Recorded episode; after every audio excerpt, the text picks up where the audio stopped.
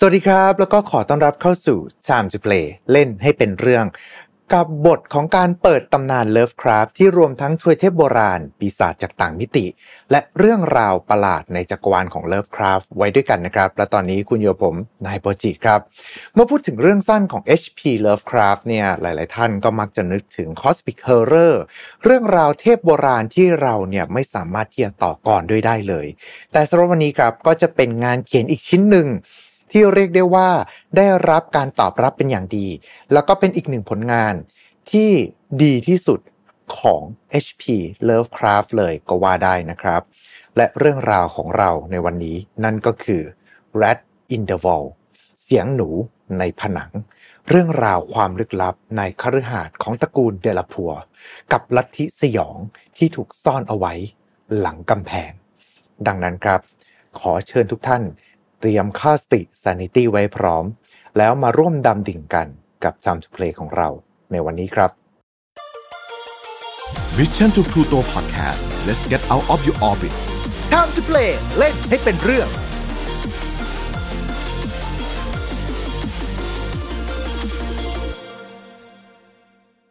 Final File Storytelling Workshop เรียนรู้การเล่าเรื่องกับ แฮมทัชพล host รายการ Final File Podcast ในวันที่ 11 และ 12 กุมภาพันธ์นี้ เวิร์กช็อปนี้จะพาทุกคนไปเจาะลึกเบื้องหลังการผลิตรายการ Final File Podcast ตั้งแต่ต้นจนจบเลยนะครับ พร้อมสอนทักษะการเล่าคดีให้น่าติดตาม ที่อัดแน่นไปด้วยความรู้อุปกรณ์ และประสบการณ์จากทีมงานมืออาชีพ ราคาอยู่ที่ 3,500 บาทต่อหนึ่งที่นั่ง และมีจำนวนจำกัดเพียงวันละ 20 ที่นั่งเท่านั้น ขายบัตรตั้งแต่วันที่ 13 มกราคมทาง Line Official Admission to the Moon และแน่นอนนะครับว่าเมื่อพูดถึง HP Lovecraft เนี่ยก็ต้องนึกถึงชายคนนี้เลยครับ นั่นก็คือคุณซิดแอดมิน Lovecraftian Thailand แล้วเจ้าของเพจ เรื่องเล่าจากข้างใต้ผืนฟ้าที่ไร้แสง สวัสดีครับคุณซิด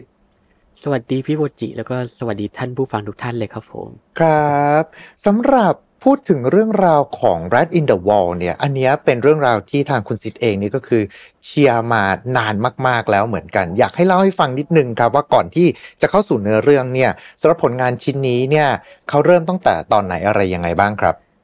อืม The Rush in the Wall เนี่ยนะฮะ มันก็จะเป็นผลงานที่ถูกเขียนก่อนยุค Cosmic Horror อะอ่า ก่อนที่จะไปแตกกับเรื่องของพวกทวยเทพโบราณทั้งหลาย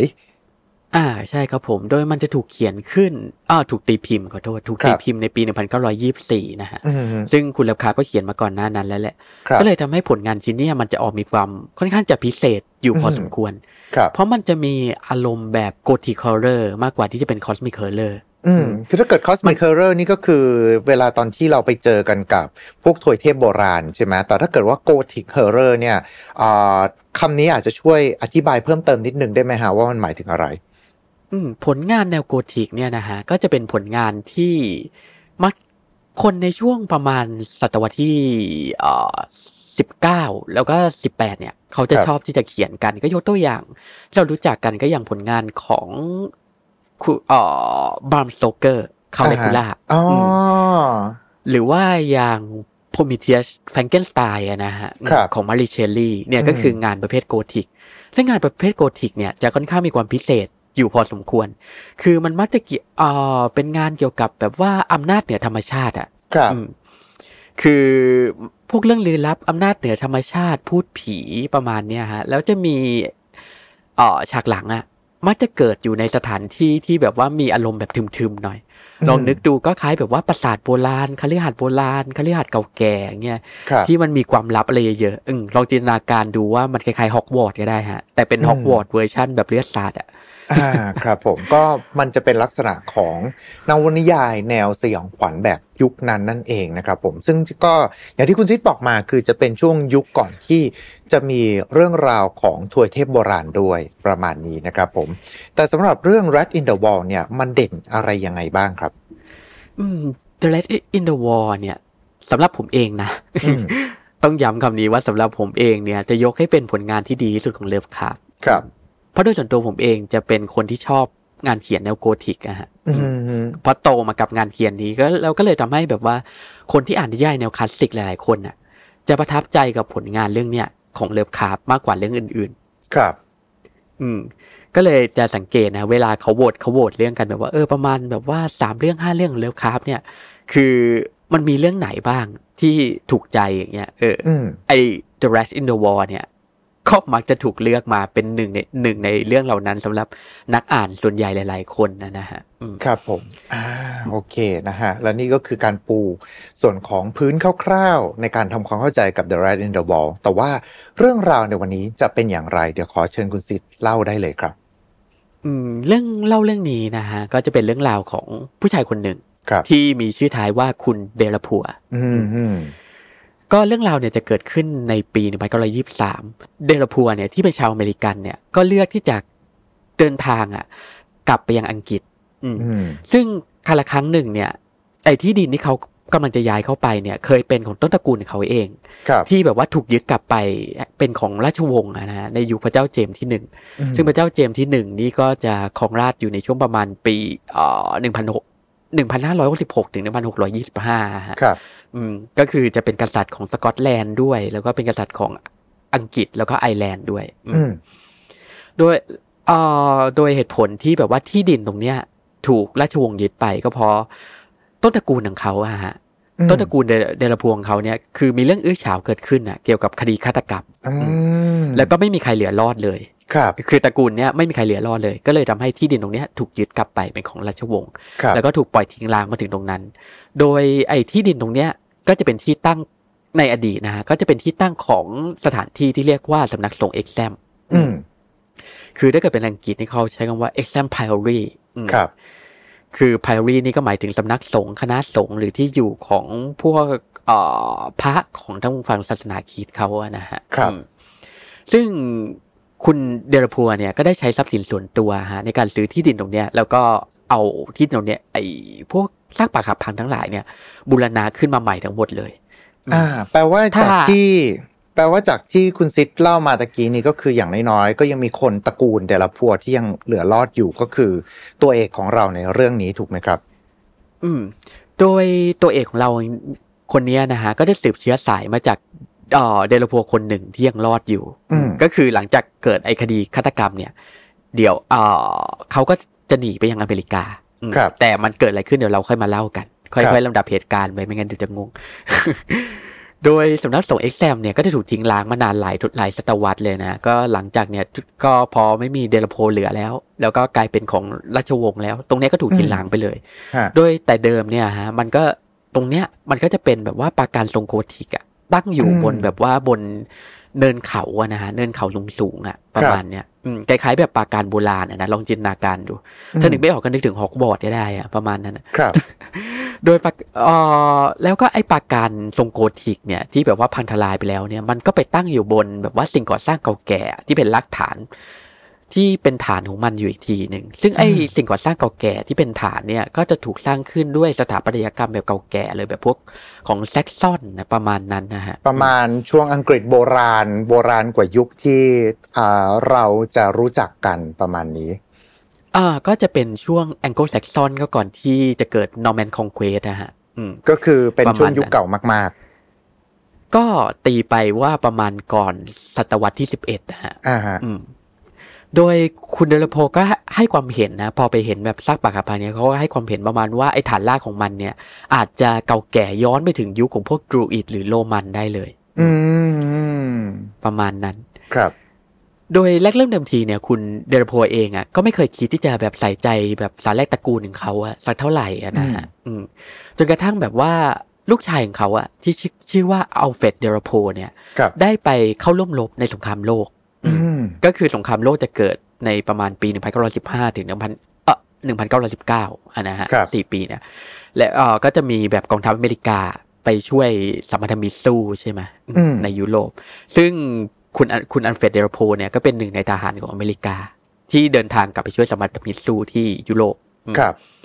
แล้วก็ระหว่างสงครามโลกเนี่ย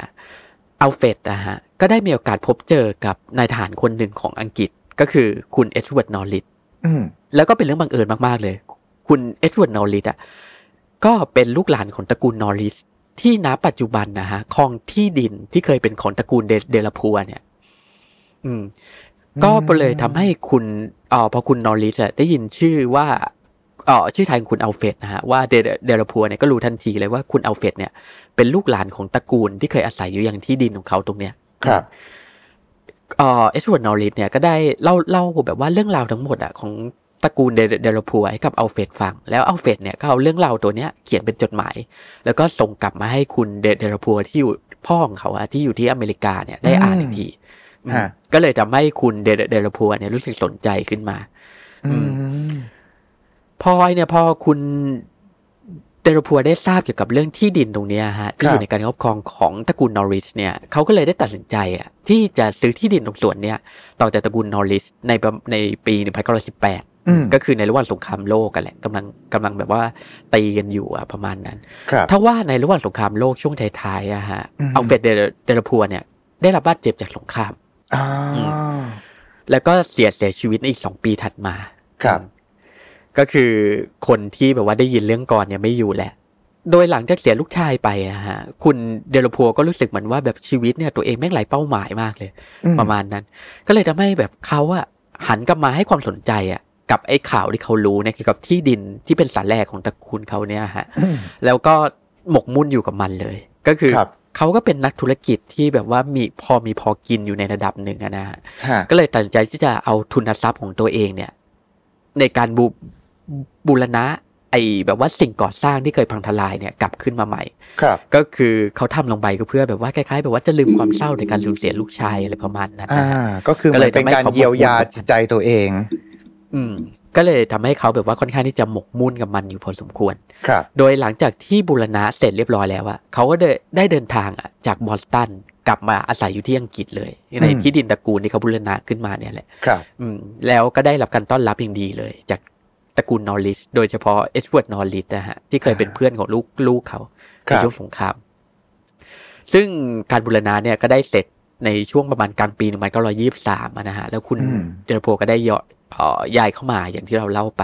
ครับโดยเมื่อตอนย้ายเข้ามาฮะคุณเดลพัวก็มีคนรับใช้ติดมาด้วยเจ็ดคนมอาจจะจ้างหรือคนในท้องที่อะไรด้วยก็ไม่สำคัญนะฮะครับเอาเป็นว่ามีอยู่เจ็ดคนแล้วกัน แล้วก็มีแมวเก้าตัว แล้วก็หนึ่งในนั้นนะฮะก็คือแมวที่เขาพามาด้วยจากบอสตันอืม ก็อืมขอเรียกว่าชื่อคุณ N-Man ละกัน อ่า คุณ N-Man นะฮะสำหรับคุณชื่อ N-Man แมวของ คุณลองอ่าทุกท่านสำหรับคนที่สงสัยครับลองไป search คำว่าเอ่อแมวของเลิฟคราฟต์นะฮะ จะเข้าใจว่าทำไมพวกเราถึงต้องเรียกว่าคุณ N-Man นะครับ เราไม่สามารถชื่อพูดชื่อเต็มได้ครับ ไม่งั้นอ่าคลิปนี้อาจจะโดนtakedown ตัวแดงอืมโดนถอนออกจากระบบของ YouTube อะเชิญต่อเลยครับ เออ ขอเพิ่มตรงนี้นิดละกันว่าชื่อแมวตัวเนี้ยฮะ ที่อยู่ในเรื่องเนี่ยครับก็เป็นคุณเลิฟคราฟต์อะตอนเด็กอะฮะเขาก็ตอนที่เขาอาศัยอยู่ในครอบครัว ก็มีแมวอะฮะที่ชื่อเดียวกันกับตัวเนี้ยแหละ อืมก็เลยอาจจะได้อาจจะทำให้คุณเลิฟคราฟต์อะเอาชื่อแมวที่เอาชื่อแมวของเขาอะมาใช้ในเรื่องนี้เลยครับระมาณนั้น อืมอันนี้เพิ่มเติมไว้เป็นเกร็ดเล็กเกร็ดน้อยอะนะฮะครับ ซึ่งในช่วงแรกที่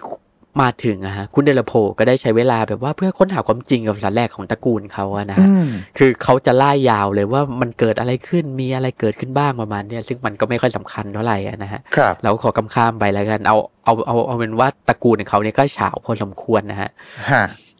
ก็มีทั้งแบบว่าแบบยังไงดีล่ะ คน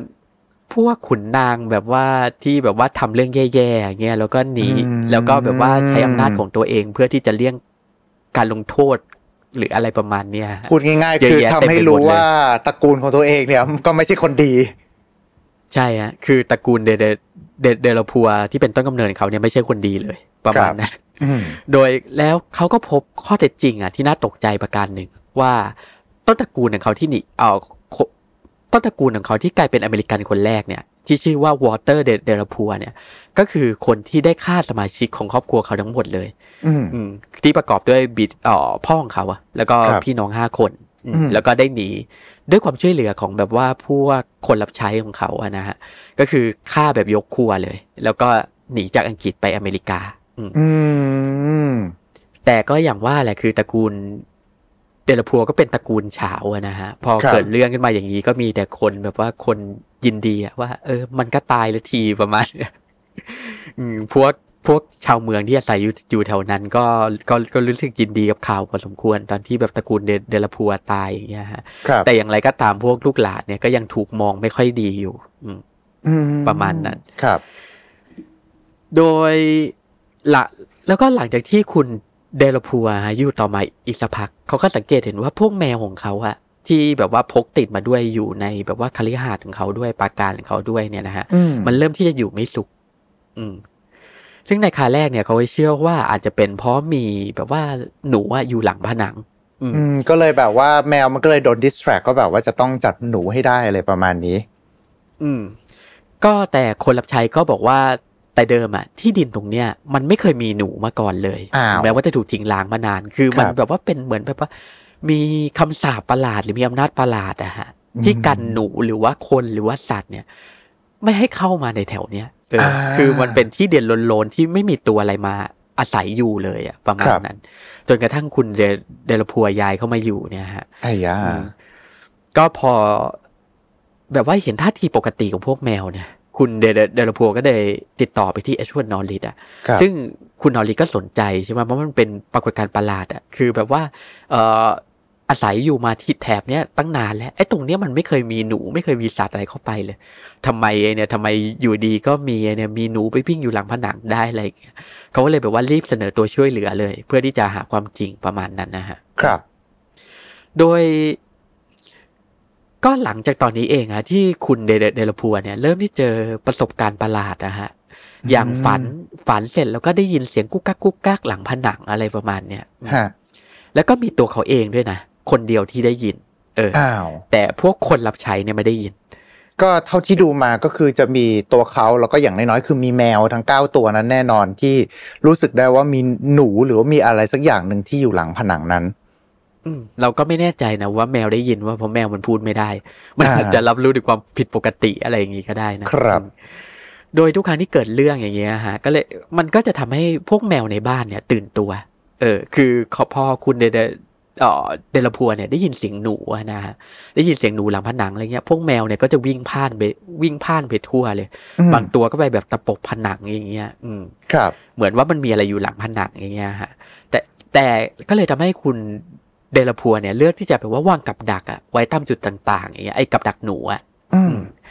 ไอ้ที่แบบว่ามันตะปบหนูได้อะนะฮะ ที่เคยเห็นที่หลาย ๆ คนอาจจะเคยเห็นตามการ์ตูนอะไรประมาณเนี้ยนะครับ อืม เขาก็เอาวางกับดักเนี่ยไว้ทั่วเลยตามจุดต่างๆที่เขาคิดว่าไอ้หนูเนี่ยมันจะผ่าน แต่ยังไงก็ตามอะมันไม่มีหนูตัวไหนอะมาติดกับเลย อืม เออ ก็จะเว้นแต่ว่าไอ้กับดักอะที่ถูกวางลึกเข้าไปที่ใต้ถุนบ้านอืมครับเอ่อคุณเดเดลพัวเนี่ยก็เลยตัดสินใจที่จะเรียกนอนเออคุณนอริดอะมาอีกครั้งเพื่อที่จะสำรวจลึกลงไปอะที่ใต้ถุนบ้าน ที่มันเป็นส่วนฐานที่เชื่อมต่อกับพวกซากปรักหกซากปรักหักพังโบราณนะนะฮะครับอืม พอลงไปในโบราณสถานเบื้องล่างอะพวกเขาก็พบว่าลึกลงไปข้างล่างเนี่ยมันคือวิหาร อืมอืมันเป็นแบบว่าวิหารโบราณเลยลองนึกดูคล้ายแบบว่าเป็นพวกดันเจียนอะไรประมาณเนี้ยฮะที่ถูกสร้างขึ้นในยุคโรมัน ครับ อืม แล้วก็เขายังเจอแบบว่าจารึกเก่าแก่ด้วยในภาษาลาตินเออออ่าน่ะชัดเจนแล้วล่ะว่านี่โรมันแน่นอน อืม คุณเดลพัวก็เลยเชื่อว่าไอ้โบราณสถานที่เก่าแก่กว่าเนี่ยอ่าลึกลึกลงไปข้างล่างเนี่ย ต่อจากไอ้ชั้นเนี่ย มันจะต้องมีโบราณสถานที่เก่าแก่กว่านี้อยู่ลึกลงไปอีกแน่นอนเลย ครับ เออ คุณเดลพัวแล้วก็นอริสเนี่ยก็เลยตัดตัดสินใจที่จะเออไปถามผู้เชี่ยวชาญดีกว่า ก็เลยอืมเดินทางเข้าลอนดอนไปเพื่อที่จะรวมเทียมรวมแบบว่าคณะสำรวจเนี่ย แล้วก็ผู้เชี่ยวชาญทั้งหลายเนี่ย เพื่อที่จะกลับมาสำรวจอืมอืมก็ถ้าเล่าแบบรู้ย่อยก็คือทีมสำรวจเนี่ยจะมีอยู่เจ็ดคน จริงๆเขาเอ่ยชื่อด้วย แต่เราคงไม่เสียเวลาเอ่ยหรอกครับ และเอ่อพอเดินทางกลับกลับมาถึงอะ เอ็กแซมแล้ว ทีมสำรวจเจ็ดคนแล้วก็จะมีคุณเดลพัวด้วยคุณนอริสด้วยอืมแล้วก็น้องเอ็นแมนอีกตัวหนึ่งก็คือตัวแมวที่พามาด้วยหนึ่งในเก้านั้น อืม ก็ไอเนี่ยฮะ ก็ได้แบบว่าสำรวจลงไปในโบราณสถานที่ใต้ถุนของปราการเนี่ย แล้วก็เขาจะได้พบเจอกับช่องบันไดที่สามารถจะนำพาพวกเขาเนี่ย เดินทางลงลึกลงลึกลงไปอะอืม ข้างใต้ลงลึกไปอีกประมาณนั้นนะฮะครับ แล้วพวกเขาแล้วพอเปิดไอช่องนี้ขึ้นมา ไอตามบันไดเนี่ยตามขั้นบันไดที่ลงลึกขึ้นไปอะพวกเขาก็เจอแบบว่าซากโครงกระดูกของสิ่งมีชีวิตที่คล้ายมนุษย์ด้วย อืม อืม ซึ่งไอโค ซึ่งไอโครงกระดูกเหล่านี้มันก็เต็มไปด้วยรอยกัดแท้ของหนูด้วยแป๊บหนึ่งนะ สิ่งมีชีวิตที่คล้ายกับมนุษย์คือมันเป็นมนุษย์หรือจริง ๆ หรือเปล่าหรือว่าไม่ใช่ อืม เดี๋ยวเราค่อยมาแถลงกันอีกทีหนึ่งเพราะเดี๋ยวเราจะได้รู้เองว่ามันเป็นอะไรฮะครับโดยเมื่อก้าวลงมาตามบันไดแล้วนะฮะที่เต็มไปด้วยโครงกระดูกเรื่อยๆเนี่ยทีมสำรวจทุกคนนะก็ต้องประหลาดใจเลยเมื่อลงมาถึงฐานบันได เพราะพวกเขาบอกว่าไอ้บันไดเนี่ย มันพาพวกเขาอะไปเจอกับอุโมงค์ขนาดยักษ์เลยอ่าที่มีแสงแสงสว่างจากดวงอาทิตย์เนี่ยส่องผ่านลงมาด้วยนะจากครับที่ใดสักแห่งเนี่ยฮะอืมก็เลยทำให้ทุกคนประหลาดใจมากเลย เพราะ คือมันไม่เคยมีใครในละแวกนั้นนะที่เคยสังเกตเห็นเลยว่า มันมีทางเข้าอะ ที่สามารถจะใช้ลงมาในอุโมงค์นี้ได้ เออครับ ประมาณนั้น โดยมันก็เป็นอุโมงค์ที่แบบว่าเต็มไปด้วยโครงกระดูกของมนุษย์ แล้วก็ซากปรักหักพังอืมเต็มไปหมดเลย ครับอืมจะว่าเป็นโครงกระดูกของมนุษย์มันก็ไม่ใช่นะต้องบอกว่าเป็นสิ่งมีชีวิตที่คล้ายมนุษย์มากกว่า ครับ อืม แล้วก็จะมีโครงกระดูกของหนูป่าปนด้วยประมาณนั้นฮะ โดยสถาปัตยกรรมโบราณเนี่ย ก็จะมีอยู่หลากหลายมากเลย ตั้งแต่ สถาปัตยกรรมยุคเก่าเลยแบบว่ายุคแบบมนุษย์หินเลย จนมาถึงยุคโรมันหรือว่าในยุคของพวกเอ่ออังกฤษแล้วประมาณนั้นนะฮะครับ คือสร้างขึ้นเป็นเมืองเลย ลองจินตนาการดูว่ามันเป็นเมืองที่แบบว่าซ่อนอยู่ในอุโมงค์ใต้เขาอะอืมประมาณนั้นมันมีขนาดใหญ่มากประมาณเนี้ยแล้วก็ทุกที่ก็จะเต็มไปด้วยแบบว่าโครงกระดูกเต็มไปหมดเลย ครับอืมแต่ก็ไม่มีสิ่งมีชีวิตเหลืออยู่เลยนะฮะฮะอืมโดยจากหลักฐานที่พบเนี่ย ทั้งหมดเลยนะ เราก็พบว่าไอ้อุโมงค์ลับเนี่ยเป็นสิ่งที่ต้นตระกูลเดเดลพัวได้เก็บซ่อนเอาไว้มเพื่อที่จะใช้เป็นฟาร์มมนุษย์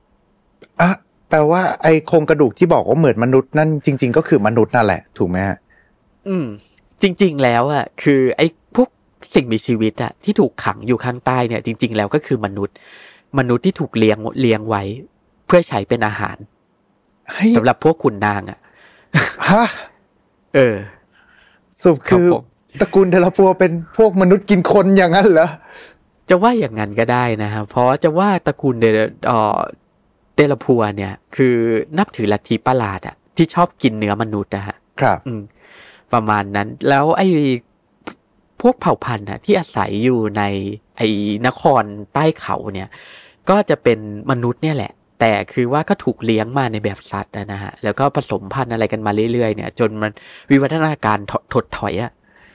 อืมก็เลยทำให้สภาพของสิ่งมีชีวิตพวกเนี้ยคือมันไม่เหมือนมันแทบจะไม่เหลือเขาโครงของมนุษย์แล้วอะประมาณนั้น ครับ อืม แต่ยังไงก็ตามก็เนื้อก็คงกินได้ครับเพราะพวกตระกูลเดเดลพัวก็กินกันอยู่นะอื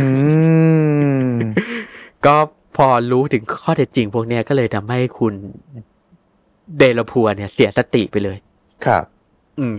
แล้วก็ตอนขณะที่แบบว่ากำลังสำรวจเข้าไปอะ ในส่วนมืดที่สุดของอุโมงค์ใหญ่ คือเป็นจุดที่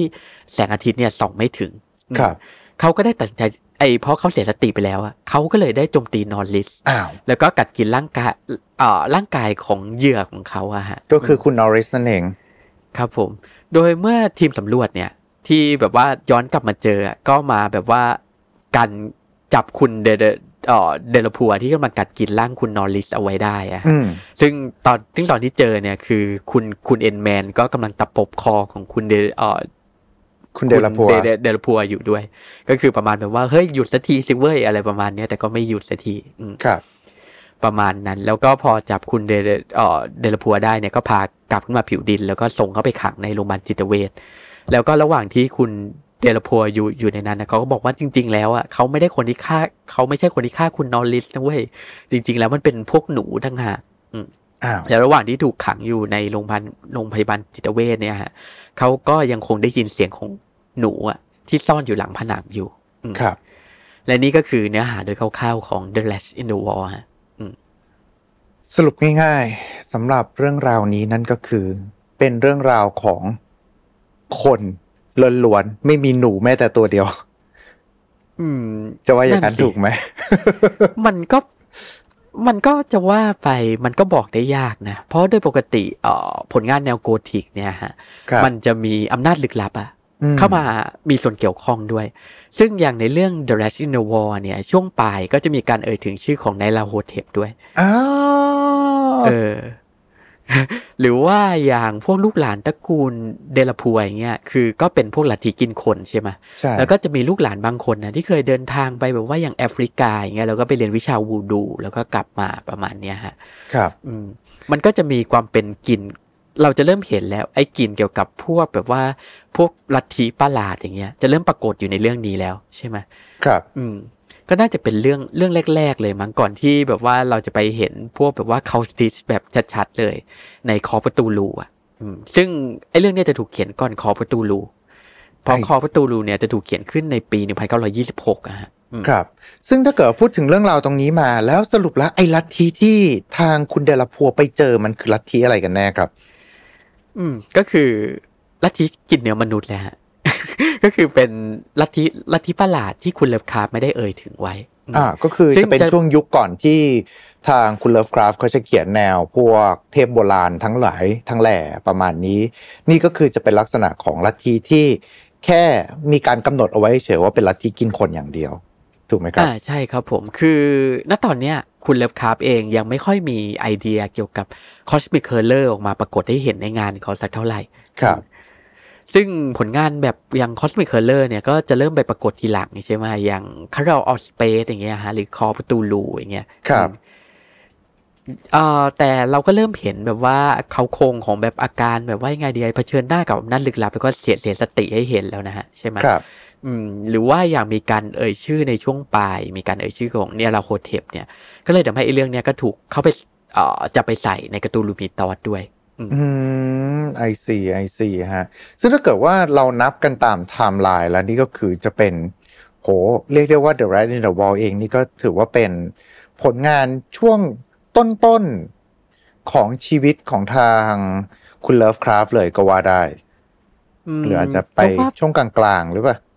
ช่วงกลางๆอะช่วงกลางๆ ตอนที่เขากำลังจะเปลี่ยนผ่านนะนะจากผลงานแนวเอ่อ horror แบบเก่าๆอะฮะครับที่ได้รับแรงบันดาลใจมาจากอย่าง Algernon Blackwood หรือว่า Edgar Allan Poe อย่างเงี้ยอ่าก็คือไปเป็นของยุคผลงานเก่าแนว cosmic horror ของเขาเองอ่าซึ่งถ้าเกิดว่าเราจะนับยุคใหม่ก็คือจะไปเริ่มตอนช่วง The Call of Cthulhu ช่วงปี 1926 คือ 2 ปีหลังจากนั้น อ่าใช่ครับผมครับอแต่ว่าถ้าเกิดจำนับกันจริง ๆ ก็ยังคงอยู่ช่วงหลังอ่าผลงานอย่างในลาโลเทปพวกอะไรอย่างนี้อยู่ ใช่ฮะ ก็คือในลาโคเทปก็ถูกเอ่ยถึงในเรื่องนี้อืม ครับผมก็เลยเป็นการเชื่อมโยงกันและด้วยจุดนั้นเองมันก็เลยทำให้ The Rat in the Wall ก็เลยถูกผนวกเข้าไปอยู่ในจักรวาลของทาง Lovecraft นี้ด้วยเช่นเดียวกันนะครับ อ่าครับ ก็ในภายหลังก็มีการเอาตัวประหลาดมาต่อเติมด้วยนะว่าเออจริง ๆ แล้วคุณเดลพัวก็ไม่ได้เห็นก็ข้อเท็จจริงของเรื่องราวเกี่ยวกับสารแหลงเขาจนเสียสตินะแต่ก็เป็นเพราะไออสุรกายตัวหนึ่งที่เรียกว่าสวายเออสวายเฮิร์ต ชวายเฮิร์ตตัวอะไรครับเนี่ยอ๋อก็ตามชื่อเรียกของมันนะฮะ คือคนเลี้ยงหมูอะมันก็อ๋จะอเป็นสแบวายบว่าสวายสวาย S W I R E สวายเฮิร์ตอ่าใช่ เพราะมันจะเป็นไอเนี่ยมันจะเป็นเอ่อยังไงดีล่ะ ส่วนใหญ่จะถูกเขียนเป็นอสุรกายที่มีลักษณะคล้ายๆหนูอะนะครับคล้ายๆ แบบว่ามีหนูหลายหัวเป็นก้อนๆอย่างเงี้ยฮะอืมซึ่งในภายหลังก็แบบว่าจะถูกปรากฏหลายๆ คนก็จะไปใช้ในแคมเปญคอประตูหลูอะฮะครับประมาณนั้น อืมแต่ในแต่ในเรื่องนี้ผมว่าคุณเลิฟคาร์ฟแก จะเขียนออกมาในรูปของผลงานแนวโกธิกมากกว่า จะไม่ค่อยมีแบบว่าอำนาจพวกเทพโบราณพวกอะไรอย่างงี้เข้ามาเกี่ยวข้อง อืม แต่ในภายหลังก็ถูกเอาไปต่อยอดอะไรประมาณเนี้ยอืมอืมคืออันนั้นจะเป็นลักษณะของการต่อยอดจากพวกอ่างานเขียนชิ้นอื่นๆ ของทาง Lovecraft มากกว่าประมาณนี้นะครับ แล้วเรื่องที่บอกว่ามีชื่อของนายลาโรเทปโผล่เข้ามาด้วยนี่อันนี้นี่คือ แค่ใส่เข้ามาเองเฉยๆหรือว่าจริง ๆ แล้วมันมีเหตุผลอะไรไหมคุณ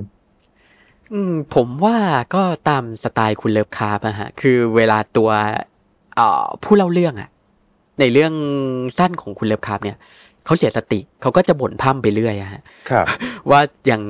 หลาย ๆ ครั้งก็จะมีอย่างชื่อ Shub-Niggurath อะไรโผล่มาในเรื่องสั้นของเขาที่ไม่เกี่ยวข้องอะไรกับเรื่องใช่ไหมฮะใช่ซึ่งในกรณีนี้ก็เหมือนกัน ก็จะมีการเอ่ยชื่อ Nyarlathotep ขึ้นมา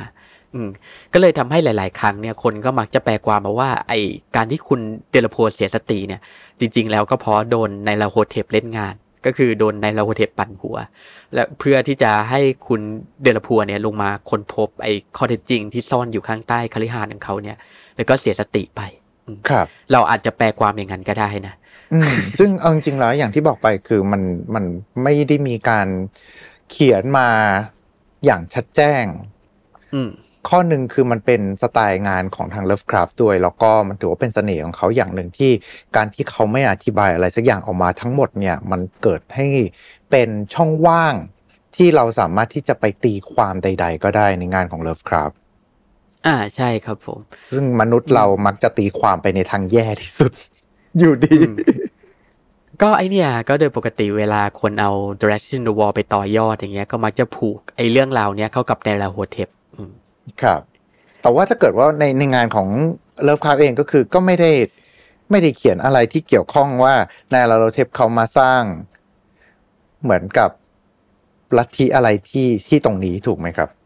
อ๋อไม่อะก็เป็นเรื่องสั้นเรื่องเดียวจบไปแหละอืมอืมคือผมว่าเจตนาของคุณเลิฟคราฟเองเวลาแกเขียนเรื่องสั้นอะไรทั้งหลายเนี่ยฮะแกจะไม่ค่อยมองแบบในภาพรวมแบบเป็นจักรวาลอะไรเงี้ย แกก็เขียนเป็นเรื่องเรื่องๆจบไปประมาณนั้นนะฮะ ครับ อืม เพราะมันเป็นยุคก่อนมาเวลนี่นะ มันเป็นโอ้มันนานมาก เอาจริงๆก็อืมจริง ๆ ก็ถือว่างานเขาเองก็ อะช่วงนั้นมันเป็นช่วงเรื่องสั้นประมาณนี้อืมยังไม่ได้เป็นการผูกจักรวาลเขาด้วยกัน ครับผมนะฮะซึ่ง The Rest in the War เนี่ย ก็เป็นผลงานชิ้นหนึ่งนะฮะ ที่แบบว่ามอบแรงบันดาลใจทำให้เกิดผลงานแบบว่าหลาย ๆ ชิ้นต่อมาอืมซึ่งอย่างที่เรารู้จักกันน่ะก็แน่นอนเลยว่า d u c k e t Dungeon เนี่ย อ่า ตัวเป็นซึ่งเป็นเกมอยู่บนเครื่องอืม PC แล้วก็เครื่องอื่น ๆ ด้วยเช่นเดียวกัน ตัวเกมอ่าขึ้นชื่อเรื่องความยาก แต่ก็ในขณะเดียวกันเนี่ย ถึงแม้ว่าจะหน้าตาดูเป็นแนว gothic fantasy horror แต่ตัวเกมเองมีความเลิฟคราฟอยู่ในนั้นเยอะมาก ซึ่งเราก็มีการหยิบยกตัวเกมเนี้ยมาเล่าให้ฟังหลายทีแล้ว เพราะว่าเวลาพูดถึงงานเลิฟคราฟเราจะสามารถลิงก์ไปยังเกมนี้ได้เสมอนะครับ อืม มันเป็นเกมที่เรารักแต่มันไม่เคยรักเราเลยฮะ อ่าไอทีแย่มาก